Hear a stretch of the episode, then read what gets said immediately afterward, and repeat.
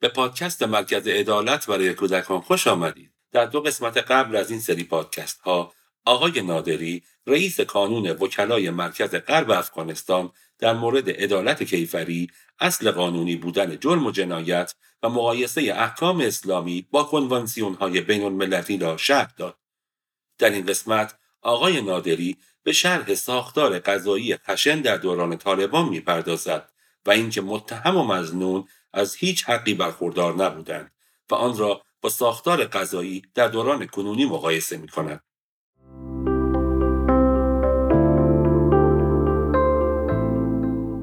اون چیزی که امروزه کمی نگرانی ایجاد کرده و رفت و آمدهایی که به دوهه اتفاق میفته و بحث های صلح که مطرح هست از یک طرف چشماندازهای خوب داره از این طرف چشماندازهای ناامید کننده ممکنه داشته باشه به خصوص برای مسئله حقوق بشر و مسئله اون سیستم حقوقی بسیار خوبی که به صورت خیلی جامع و خوب در افغانستان سعی کرده در چند سال گذشته خودش رو تطبیق بده جامعه رو حمایت کنه.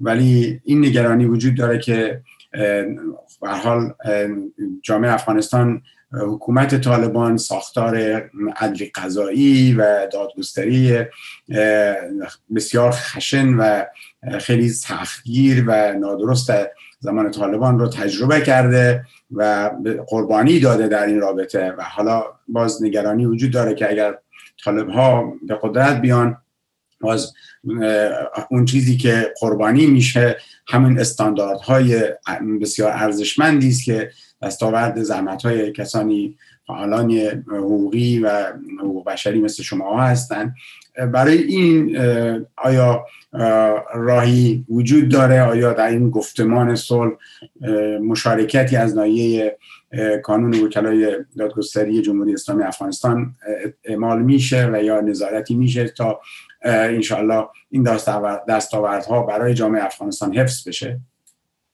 خب خب تشکر آقای رئیسی. من پیش از که به این بحث بپردازم من تصویر از نظام قضایی طالبا خدمت شما مطرح می‌کنم. در زمان طالبا که ما هم در افغانستان بودیم و وقت متعلم بودیم در زمان طالبا سیستم قضاییشان گونه برگرفته شده از سیستم رسیدگی محاکماتی اسلامی بود. یعنی به این معنا که مقام قضا در دو جایگاه فعالیت داشت. یکی در جایگاه مقام تحقیق و تعقیب و یکی یعنی جمعوری دلایل و اجرات تعقیبی و یکی در مقام صدور صدور حکم. اونا جایگاهشان در صدور حکم بود. ما در نظام قضایی طالبا به نام سارن اداره سارنوالی ما نداشتیم. فقط وظیفه را همی قضا خودش پیش بودن از دو دادسرا ما توی ایران را به دادسرا ترجمه کردیم و سارنوالی برای برای مخاطبان میگم که به مفهوم دادسرا است. بسیار در اون نظام بیشتر تطبیق قوانین وضعی نبود تا که بیشتر در در قضایای حدود و قضای قصاص تطبیق می‌کردن و صدور حکم از جانب قضا در قضایای حدود قصاص می‌شد یعنی در احکام شرعی می‌شد. بسیار ندرتا اتفاق میفتاد که اینا تعذیرا فرد مجازات می‌کردن. اگر تعذیرا هم فرد مجازات می‌کردن یک بدیل از گونه امو موارد تطبیقی چی بود؟ حدود بود. به گونه مثال اگر بعد در بحث سرقت امو شرایط حد تطبیق می‌شد. خب اونا قطع, قطع دست بود که دست قطع می‌کردن. اگر شرایط حد تطبیق نمی‌شد اونا تعذیر داشتن. اما تعذیر یک درجه پایین تر فرض کنین چل, چل ضرب شلاق یا پینجا ضرب شلاق بود. گرچه این جایگاه شرعی نداشت اما این ساخته شده تعذیر خودشان بود.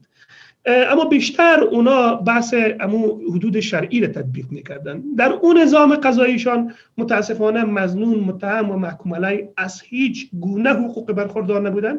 حق داشتن وکیل حق سکوت حق براحت ذمه این موضوعات اصلا در نبود. اصل در نظام حقوقی طالبا به الزامیت بود یعنی به این مانا که اگر فرد گرفتار می‌شد اساس به این بود که الزامیت داره و برش فرصت دفاع و فرصت رد دلایل داده نمی‌شد. رسیدگی تعذیری نه بلکه از دید حدود و قصاص بود.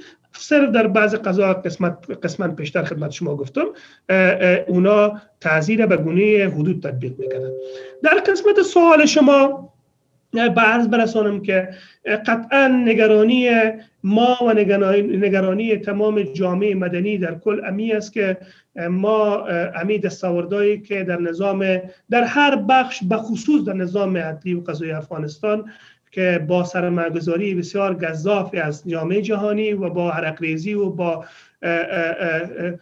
دادن بهای بسیار سنگین جانی و مالی دستن در کار از به دست آمده نباید از دست بره. متاسفانه پروسه صلح دوها گونه که سیاسی هست اما بیشتر سیاسی تر به خود گرفته رنگ و بوی سیاسی تر گرفته. در اونجا بیشتر گروپ های دخیل هستند که در, در, در بحث اعضاب سیاسی و در بحث امو گروپ های سیاسی داخل افغانستان بودند متاسفانه از به نمایندگی از جامعه مدنی به نمایندگی از نهادهای حقوق بشری به نمایندگی از او فامیل های متضررین کسی اونجا حضور ندارن. ما فقط به گونه شکلی از ما یک نظریه خواستن در قبال صلح افغانستان که ما یک نظریه بسیار جامعه را به خدمتشان به گونه تحریری ارائه کردیم. ای که چند فیصد او در عمل از او استفاده می‌کنن یا نمی‌کنن این بحث دیگه است. اما متاسفانه ما در این روند دخیل نیستیم و این نگرانی متاسفانه وجود داره از بابت از این. با امید از که این نگرانی ها را جامعه بینالمللی و دولت افغانستان و خصوص امی تیم مذاکره کننده افغانستانی را در میز مذاکره را در نظر بگیرن و رعایت بکنن. امیدواریم این به حال موضوع بسیار مهمی هست که امیدوارم که بشه تا زمانی که همچنان که پیشرفت کنه گفتگاه صلح چون به حال صلح مهمترین مهمترین چیزی هست که باید خواست بر افغانستان ولی صلحی باید باشه که با خودش استمرار صلح رو بیاره نه صلحی که می‌خواد به تحمیل یک سری شرایط به جامعه افغانستان بشه. امیدوارم که چنین نشه و اون دستاوردها محفوظ بمونه.